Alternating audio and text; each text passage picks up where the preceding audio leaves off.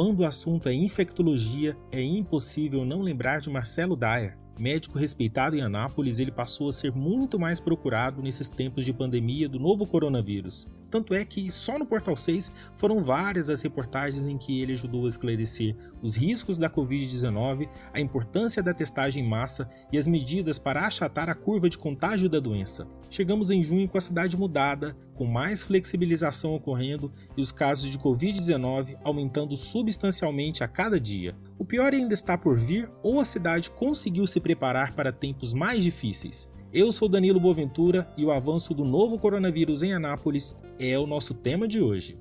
Marcelo, nos últimos 20 dias, os casos de Covid-19 em Anápolis quase triplicaram, mas o número de óbitos e ocupação de leitos de UTI exclusivos para pacientes que, que estejam com a doença permanece baixo. O que poderia explicar essa situação? Um aumento crescente do número de casos. É o que a gente tem observado em relação a esses dados que são, são, apresentados. É, então, a gente ainda não entrou numa curva ascendente de casos, e seria uma coisa mais preocupante. Isso a gente pode, a gente não sabe se o vírus perdeu um pouco de força, porque isso tem sido cogitado, que alguns casos, a maioria dos casos que tem, tem se apresentado são casos mais brandos, mas a gente não pode também menosprezar a doença e achar que nós estamos numa fase tranquila e nós estamos numa região mais favorecida e não teríamos casos graves. Quando a gente faz todo aquele trabalho que foi feito, e as pessoas ficarem em casa, a gente ganhar tempo, o objetivo de ganhar tempo é para que a gente consiga melhorar a estrutura de saúde para que esses pacientes sejam atendidos. Então, se a gente conseguiu fazer isso, e a Anápolis me parece que vem conseguindo fazer isso, colocou cinco unidades de atendimento, estruturou o hospital municipal, estruturou uma outra unidade hospitalar, ela consegue, a partir do momento que a demanda aumente, consegue atender esses pacientes é, satisfatoriamente. É isso que a gente espera e esse é o objetivo do achatamento da curva. Porque quando a gente achata a curva, não significa que os casos não vão acontecer. Os casos vão acontecer, só que eles vão acontecer diluidamente ao longo do tempo, dando tempo para o sistema de saúde funcionar e atender esses pacientes. Marcelo, uma nota técnica da UFG estima que se o distanciamento social se manter abaixo de 40%, a região dos Pirineus, que é onde Anápolis está, e é a cidade polo, deve ver o sistema público de saúde colapsar entre junho e julho. O número de mortos deve alcançar a casa dos três dígitos antes de agosto. Os pesquisadores da UFG acertaram projeções anteriores, mas essa é muito forte, né? Você acredita que a gente realmente vai chegar a esse ponto? Então, na, na, verdade, a gente tem muito, a gente está aprendendo muita coisa agora com relação ao Covid. É uma doença relativamente nova, tem seis meses que a doença está sendo descrita, está sendo pesquisada, apesar da grande quantidade de trabalho que vem aparecendo, ainda é uma coisa muito nova. É, então, a gente não sabe ao certo como é que, como é, que é a taxa de infecção, é, tem alguns lugares que ela é maior, tem alguns lugares que ela é menor. Então, uma pessoa contaminada, quantas pessoas que ela contamina exatamente. Então, isso tudo, essas variações, elas podem acontecer. É, o que é o pessoal da UFG está fazendo são projeções em cima de dados. É, esses dados que são apresentados levam a gente a prever isso que está se, se, desenhando aí pela. Agora, nós temos aqui, o problema que nós temos na região de Neus, que está se tentando, e quando a gente pega toda a região norte e nordeste do estado, a gente tem poucas unidades de saúde estruturadas para atender os pacientes com Covid. Então, de Anápolis para baixo, né, a gente tem Porangatu, Miquelândia, Séries, Goianésia. E esses pacientes, quase todos, têm vindo para Anápolis por conta de que é, as estruturas hospitalares nesses locais não estão preparadas para atender os pacientes com Covid. O que a gente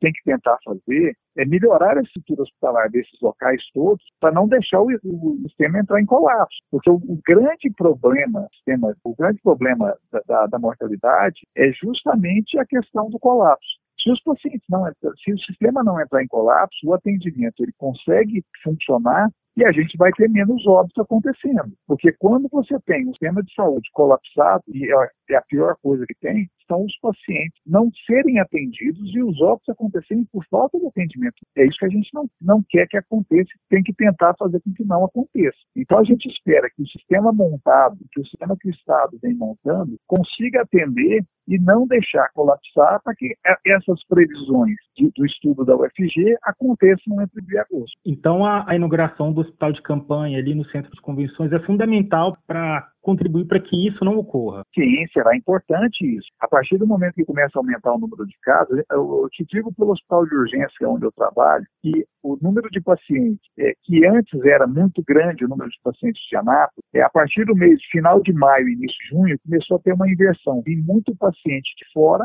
do norte e nordeste do estado, e está enchendo o hospital de urgência. Então, a gente tem hoje no hospital de urgência muitos pacientes, a maioria deles não são da região, de, não são da cidade de Anápolis, são da região do norte e nordeste do estado.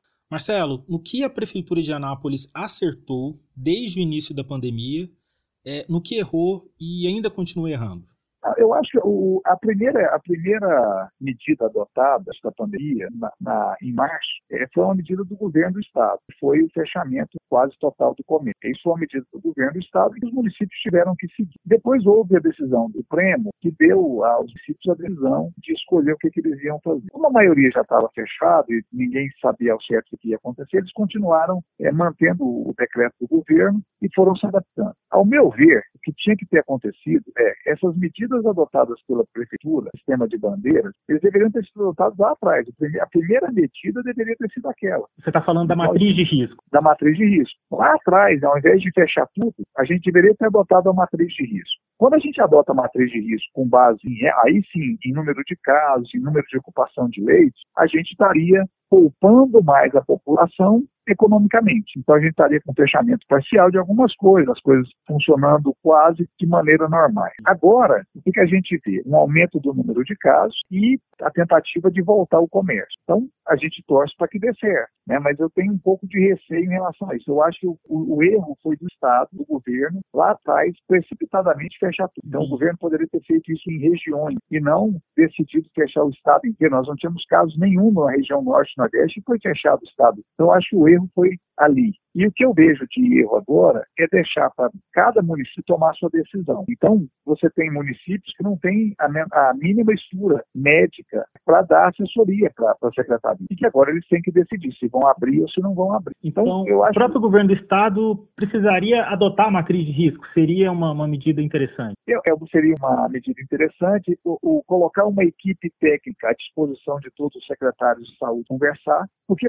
é, é, aí a gente vou, vou te falar o que, a gente observa. A gente não vê no Estado, eu não sei quem é do Estado, quem é a equipe que assessora o secretário de saúde ou assessora o governador. Eu sei que o governador é médico, mas ele é ortopedista e está muito tempo afastado da área. Mas ele precisaria de uma equipe. Quem é a equipe que assessora o governador? Qual é a equipe que assessora o secretário? A gente não sabe. No, na prefeitura de Anápolis, a gente tem uma equipe montada também, mas que não, não se pronuncia em momento algum. Então, eu acho que essa equipe montada deveria se pronunciar mais, mais vezes, colocando quais são as estratégias que vão ser adotadas e o que está sendo feito e quais são os, resu os, resultados dessa estratégia. Então a gente tem é, um silêncio por parte do poder público e isso as pessoas acabam vendo como algo que ou não existe, porque a gente não está vendo o vírus, não está vendo acontecer os casos, então por que eu vou ficar dentro de casa? E aí a gente acaba fazendo coisas erradas. O que eu vejo que o governo do município acertou foi fazer as estruturas. Então colocou cinco estruturas à disposição, unidades básicas, equipou o hospital municipal estruturou uma outra unidade de saúde. Isso é positivo, isso são coisas realmente que têm que ser feitas. É, aí vem aquele questionamento, ah, mas gastou muito dinheiro e não está utilizando. Mas a gente espera não utilizar. Mas pelo que se desenha no resto do país, a gente deve utilizar essa unidade. E, na pior das hipóteses, mais tardiamente, como a gente tem uma deficiência de leite, unidades vão ser ocupadas por pacientes. Então, são unidades que não se perdem, porque a gente tem uma unidade do município, gerida pelo mundo, capacidade de internação, capacidade de terapia, isso é muito positivo do município. É, seria uma coisa que o, o coronavírus deixaria de legado de melhorar o atendimento de internação dos pacientes em Anápolis. Você fala que, então, passado esse período, é, é importante que, que, a estrutura montada, sobretudo em leitos de UTI, seja mantida para que a gente tenha mais, mais capacidade de atendimento. Com certeza. A gente tem, o município tem a capacidade de atendimento e dependa cada vez menos do setor privado. Então, se, se eu tenho uma estrutura montada no município, eu tenho independência. O município consegue realizar as ações de saúde que são importantes para o município. Né? A gente pega aí é, filas de, de, cirurgias de visitas, filas de cirurgias ortopédicas, e se eu tiver uma estrutura municipal, eu consigo realizar isso sem depender do setor privado para poder fazer essa, essa cirurgia.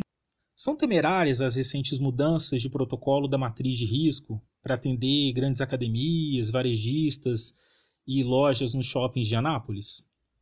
Então, é tudo muito experimental, vamos dizer assim. A gente não, não por exemplo, a academia está sendo liberada em funcionamento, agora houve uma pesquisação até um pouco maior, mas libera aulas de dança, aulas de luta e proíbe piscina. A lógica disso eu não, não consigo entender. Uma pessoas num ambiente fechado, transpirando e fazendo uma atividade intensa, tem muito mais risco de transmissão de doença do que dentro da piscina, que nós não tem risco algum, hum. né? não tem nenhum trabalho que mostra risco de transmissão do coronavírus dentro de piscina. Então, é, nesse ponto, eu, a gente não, eu não vejo de onde foi tirado a base para fazer essas liberações. Shopping, o shopping tem como fazer controle das pessoas. Então, se conseguir controlar é, o número de pessoas, o fluxo, você fechando cinema, diminuindo praças de alimentação, você diminui em grande parte o fluxo das pessoas no shopping. Elas vão só para fazer compra, elas não vão ficar andando tanto, não, não param muito em, em, na praça de alimentação. Isso dá para a gente fazer um controle assim como é na rua. Então, talvez dê para fazer.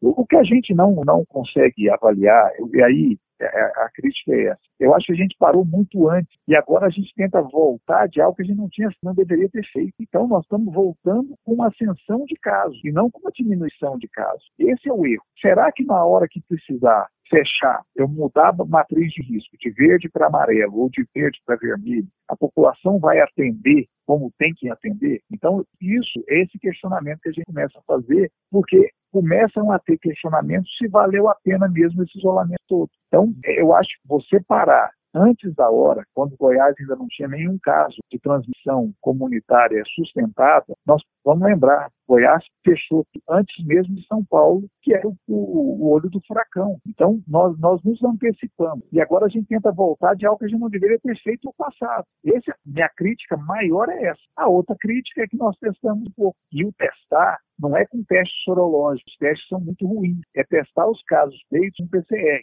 para ver quem realmente está doente. Isso deveria ter sido feito, deve, estar, estar sendo feito, e a gente vê ainda muitos casos suspeitos sem confirmação. Então, esse é um outro problema. Então, hoje, hoje eu vi uma matéria que me preocupa, é, Rio Verde fazer teste sorológico nas empresas e, com base nisso, fechando ou abrindo empresas. Isso, esse passaporte para a economia já está demonstrado, tem vários trabalhos que mostram, com esses testes que nós temos de qualidade muito ruim, eles não, não funcionam, porque é, você está jogando cara ou coroa. Então, a gente tem chance, 50% de acertar ou de errar com os anos que nós temos. Então, a gente precisa ter, eu acho que está faltando, e aí observe com tranquilidade em dizer, eu acho que precisa de melhor assessoramento por parte do Estado, às prefeituras, né, aos municípios, para que eles possam tomar medidas mais com base em dados científicos, e não em suposições, e não em achados só, senão nós vamos errar mais ainda. E aí é muito pior. Marcelo, do jeito que a gente está hoje,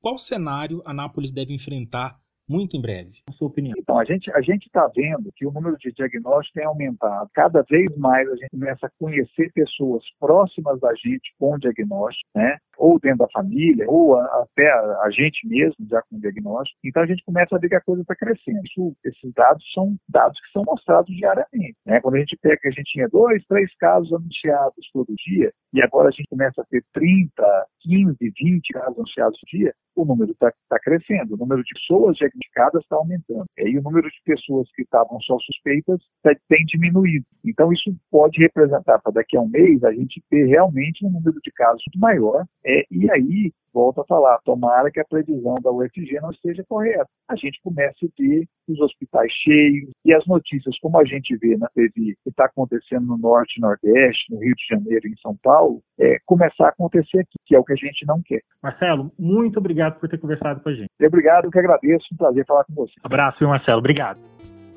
O tema de hoje é um podcast do Portal 6 com produção de Gabriela Lícia e edição de Vanúbia Correia. Você pode ouvir nossas entrevistas, análises e bate-papos na sua plataforma preferida, como Spotify, Google Podcast e Apple Podcast. Antes de me despedir, lembro que os cuidados com a higiene são as maiores armas para impedir a proliferação de qualquer doença infecciosa como a Covid-19. É isso, até o próximo tema.